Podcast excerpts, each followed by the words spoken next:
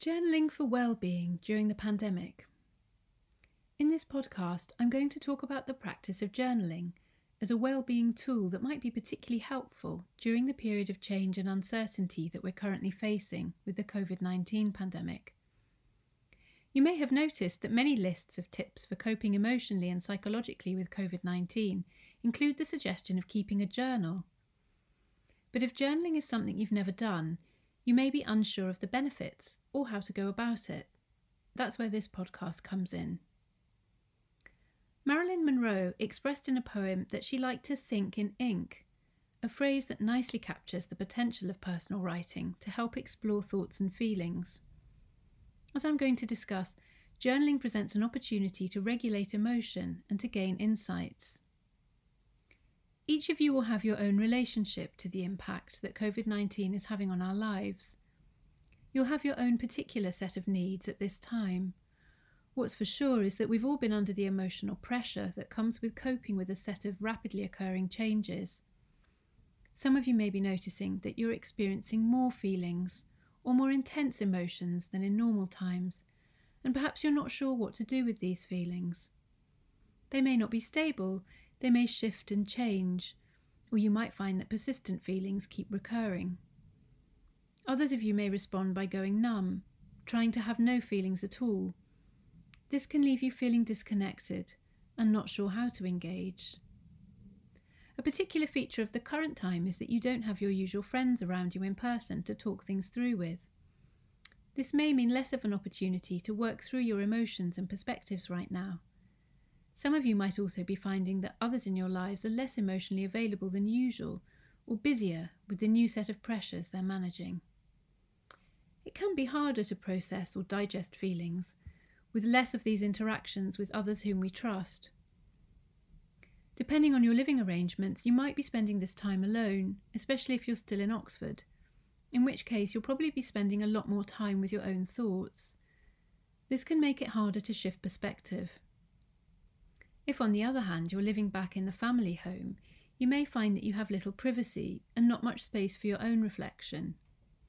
In all of these various contexts, journaling can offer a useful space for you to identify and reflect on what is going on for you. One of the advantages of this kind of writing is that it puts you into the observer position. As you write, you begin to become a witness to your experience.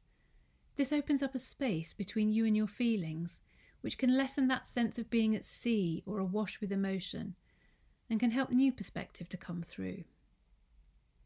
Another advantage of your journal is that you can say absolutely anything in it.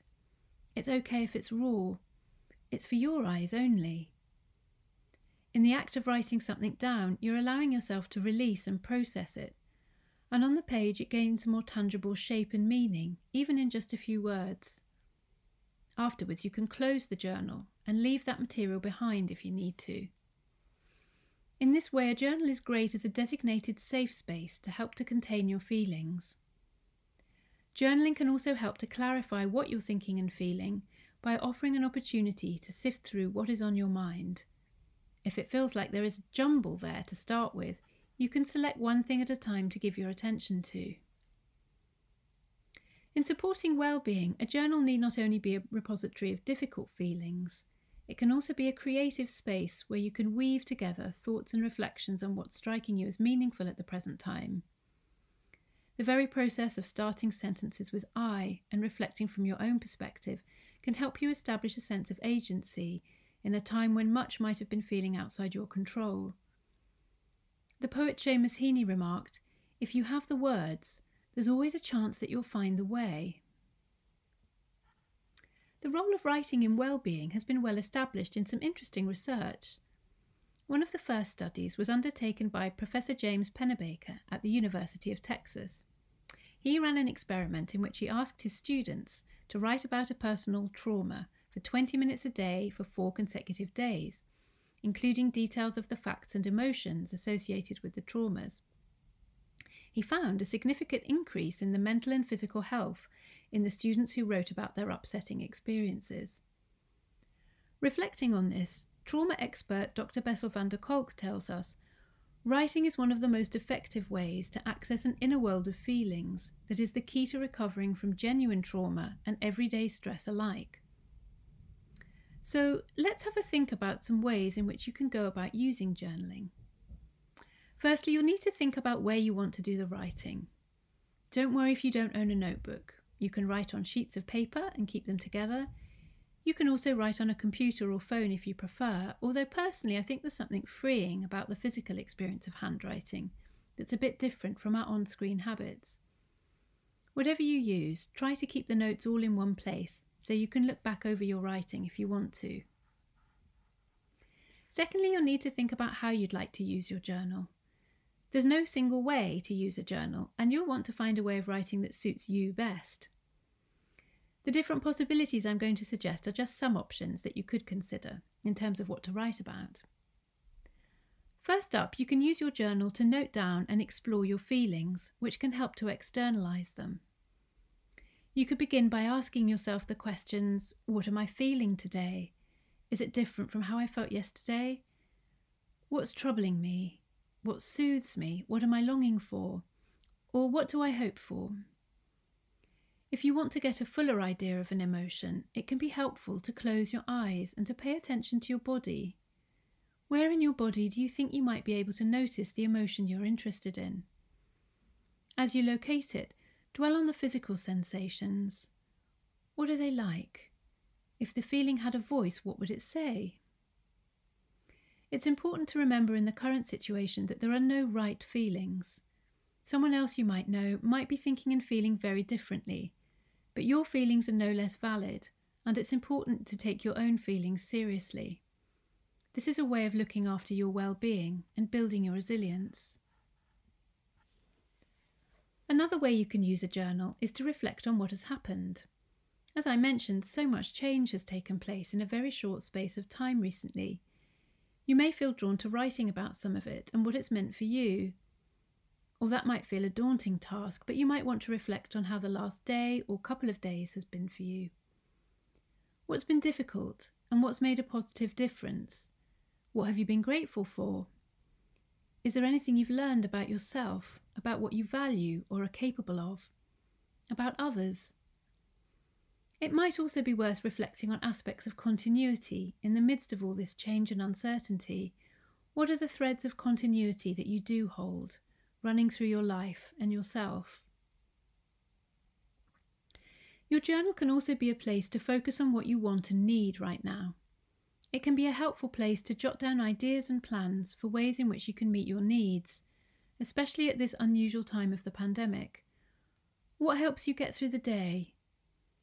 Thinking about realistic possibilities during current conditions, what might you need more of that you could give yourself or ask for from others? What do you need less of? Another way you could use your journal is as a place to capture ideas. As the rhythm of your life has changed at present, you may have a little more time to give to nurturing your ideas. Have you found yourself thinking over ideas of interest to you, or even daydreaming about certain things that capture your curiosity or imagination? Why not start writing them down and see if you feel like expanding on them, or if they give rise to any further thoughts? It could be anything, whether something from your academic work, a song you've been thinking of, a discussion you've had or would like to have. Maybe you'll feel drawn to finding out a bit more about something in particular. Also, are there plans you want to sketch for the future? Projects you're interested in? These don't have to be concrete and complete, they could be ideas that you begin to note down. Lastly, your journal can be a place for observations about what's going on in the world, both in general and in your world, as a result of the pandemic. After all, you're living through a historically significant period, which will be of great interest for a long time to come. Why not document your experience of it? Two students from Oxford have founded a kind of online community journal on social media for people's thoughts on what this pandemic means for them, expressed in videos and artwork. If you want to check it out on Facebook, it's called What Does COVID 19 Say? This is a great example of the opportunity to reflect on what this historic period means to you. Your own private journal at this time could also be a space to gather your observations and insights into both yourself and what you see going on around you, a chance to define and even redefine what's important to you. So, having su- shared some suggestions for possible ways to use your journal, here are some tips for getting started. Firstly, it can really help to put aside a bit of time on a regular basis every day for your journaling. Try to establish a routine for it if you can. Maybe find somewhere relaxing to sit when you write. Secondly, if the blank page looks daunting, remember you can start small. Just getting a single feeling down or an image, thought, or idea that has come to mind is enough, and then see if it takes you anywhere. Does it lead to any further associations? Is there any comment you might want to make on that feeling, thought, or idea? But remember, you don't have to know where it's going or where it ends up. The very process of writing can be freeing and allow a release. So try to set aside the inner critic and to see the page as a space to play with words. If you want, you can allow a kind of writing to emerge here that's different to the kinds of writing you're used to doing. It doesn't have to be neat and well ordered. Something spontaneous and a bit messy can be really helpful at times as it allows you to take a less inhibited approach to your feelings. Or, by contrast, on some days you might feel you really want to order your thoughts and organise them into a structure that helps you to feel in control. That's fine too. You can vary how you use the journal if you want. Some people also like adding in mind maps they sketch out. Those of you who draw might like to add more visual aspects. Sometimes there's something different. You might even like to try the practice of spontaneously filling several blank pages with writing without censoring yourself, as an unfiltered outlet for what might be on your mind.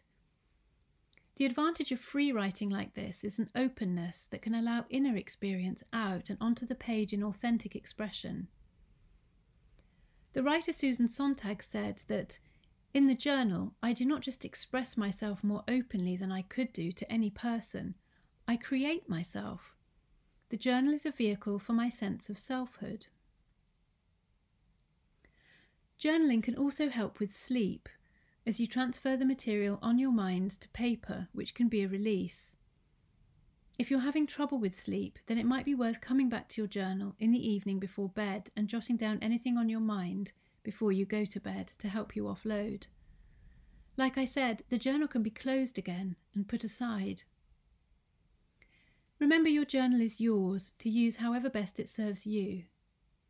I hope that if you try out journaling, you can see your writing time as personal well-being time and come to look forward to it. Have a think about what might suit you, where you might begin, and give yourself permission.